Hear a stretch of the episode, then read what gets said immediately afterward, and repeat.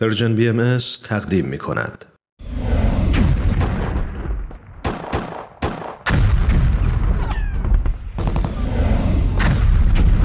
معماران صلح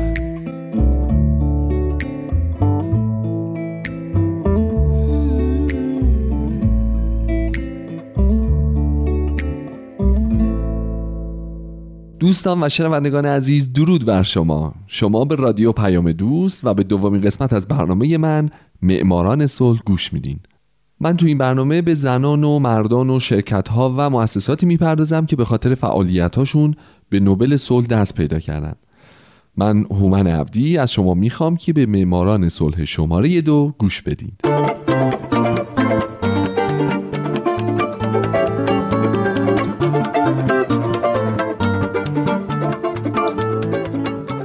هفته سال 1901 میلادی ژان هنری دونانت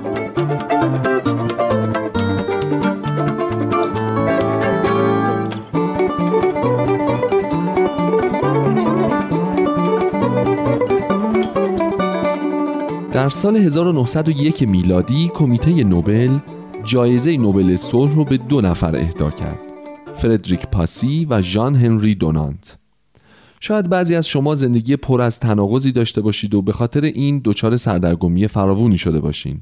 اما نگران نباشین. شاید یه روز نوبل صلح رو ببرین. چرا که ژان هنری دونانت هم دقیقا یک همچین زندگی داشته. او در 8 می 1828 در ژنو سوئیس متولد میشه و در 30 اکتبر 1910 در هایدن همون کشور میمیره.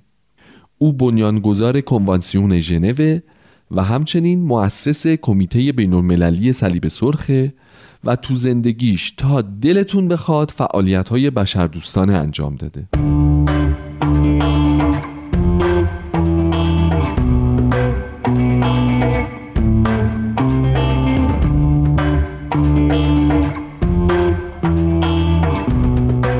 ژان هنری دونانت در یک خانواده ثروتمند به دنیا اومد اما در فقر مطلق در یک آسایشگاه از دنیا رفت تو میانسالی هم شهرت رو تجربه کرد و هم گمنامی مطلق رو هم موفقیت تو تجارت و هم ورشکستگی رو خونواده ای که هنری در اون متولد شد مذهبی، نوعدوس و علاقمند به مسائل مدنی بودند. اون اوایل دوناند خیلی جدی به های مذهبی مشغول شد و یک مدت به عنوان نماینده انجمن مردان مسیحی جوان کار کرد. اما بعد در 26 سالگی به عنوان نماینده شرکت ژنوی مستمرات ستیف در شمال آفریقا به دنیای تجارت وارد شد. در سال 1858 اولین کتاب خودش رو نوشت به نام شرحی بر فرمانروایی در تونس که در واقع یه جورایی سفرنامه بود. و بعدها یکی از طولانی ترین فصل های این کتاب به نام بردهداری میان مسلمانان و ایالات متحده رو به عنوان کتابی مجزا منتشر کرد.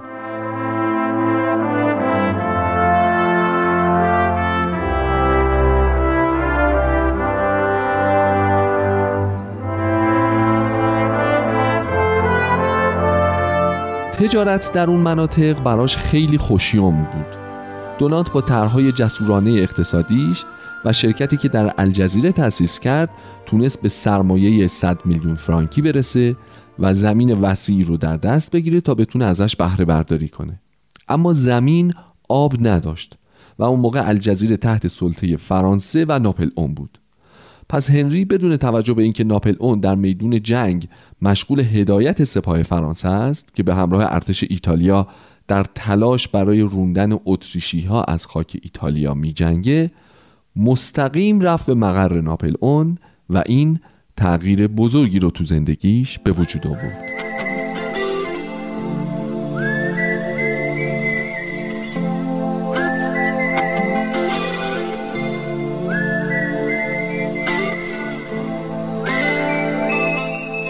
وقتی هنری به اونجا رسید یکی از خونبارترین جنگ های قرن 19 رو به چشم دید. وجدانش به درد اومد و در سال 1862 کتاب کوچیکی به نام خاطرات سولفورینو منتشر کرد که باعث شهرتش شد. خاطرات سولفورینو به سه موضوع می‌پردازه. یکی در مورد خود جنگه دوم میدون جنگ رو بعد از مبارزه به تصویر می‌کشه اینکه این میدون چقدر دچار یک بینظمی آشفته کننده است ناامیدی وحشتناکی توشه و بدبختی از سر و روش میباره که در این قسمت داستان هنری تلاش برای مراقبت از مجروحان جنگ رو بازگو می‌کنه.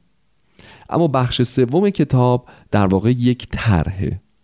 اینکه ملت‌های جهان باید جمعیت‌هایی رو تشکیل بدن که مجروحان دوران جنگ رو مداوا کنند.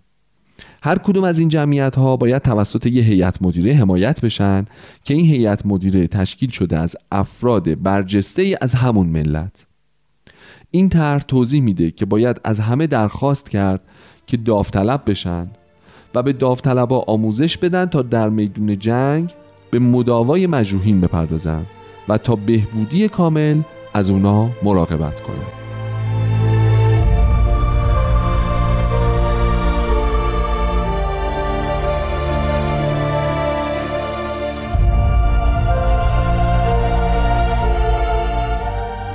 بعد از اینکه دونانت این طرح رو ارائه کرد انجمن رفاه عمومی ژنو یک کمیته پنج نفره که خود هنری دونانت هم توش بود رو در هفته فوریه 1863 منصوب کرد تا امکان عملی کردن این طرح رو بررسی کنند. این کمیته فراخان داد و کنفرانس بین‌المللی صلیب سرخ رو پایریزی کرد.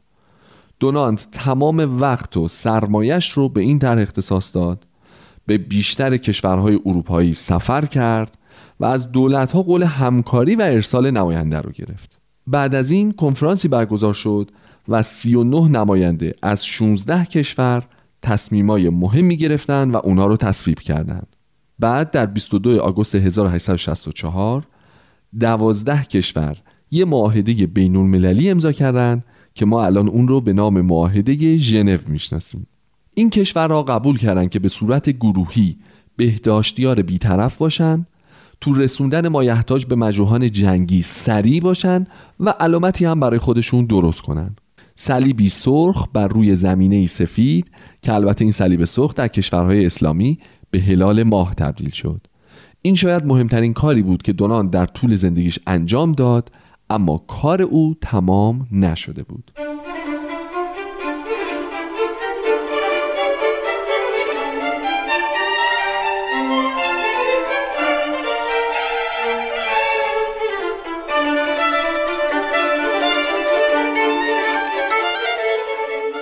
ژان هنری دونانت برنده جایزه نوبل صلح در سال 1901 در این زمان تونسته بود یه نظر شخصی رو به یک معاهده بین‌المللی تبدیل کنه و سازمان صلیب سرخ جهانی رو به وجود بیاره.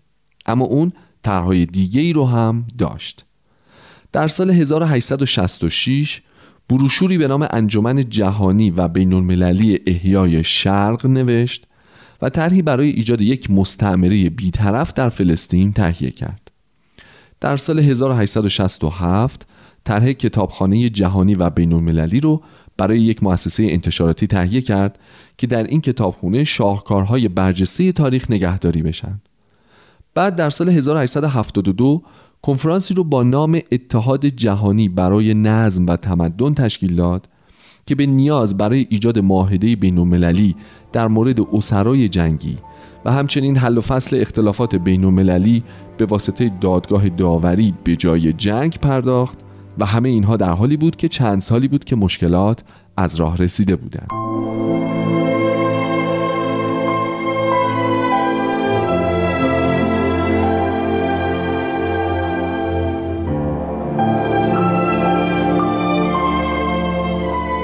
بازه زمانی 1867 تا 75 تضاد آشکاری با سالهای 1859 تا 67 داشت در سال 1867 دونانت ورشکسته شد حق استفاده از آب به او داده نشد و شرکتش تو شمال آفریقا به خوبی اداره نمی‌شد.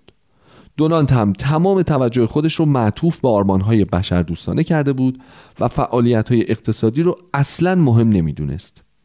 کم کم دونانت از جامعه ژنو ترد شد و چندین سال درست مثل گدایان زندگی کرد او در خاطراتش می نویسه اوقاتی بود که حتی یه لغم نون از اون دریغ می شد و با سیلی صورت خودش رو سرخ نگه می داشت و در خیابونا می خوابید.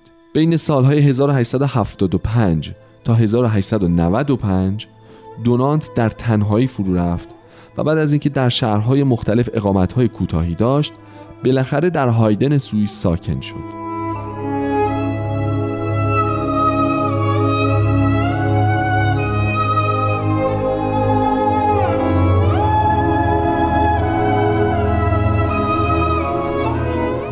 کسی او رو در اون اوایل نمیشناخت تا اینکه معلم روستا اونو شناخت و جهانیان رو مطلع کرد. هرچند که دنیا زیاد به این مسئله توجهی نکرد.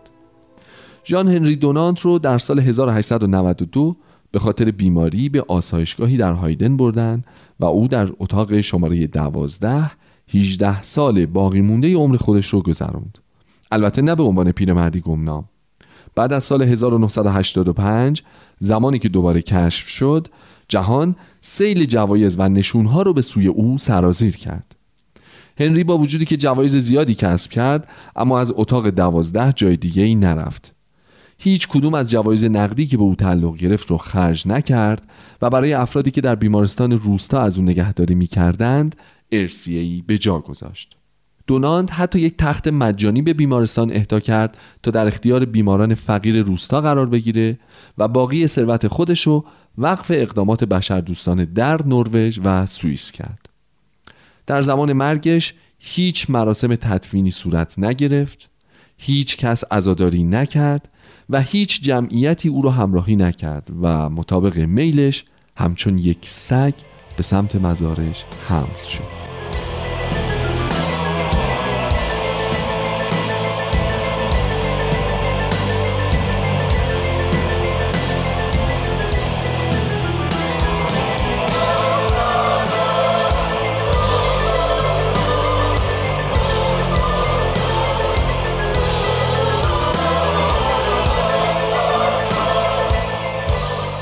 خب دوستان من داستان عجیب و غریب زندگی ژان هنری دونانت یکی از دو برنده جایزه نوبل صلح در سال 1901 رو شنیدید. هفته بعد به زندگی فردریک پاسی می‌پردازم برنده دیگه نوبل صلح در 1901 من هومن عبدی هستم و امیدوارم شمایی که الان شنونده برنامه من هستین در آینده یکی از برندگان نوبل صلح باشید شاد باشید و خدا نگهدار.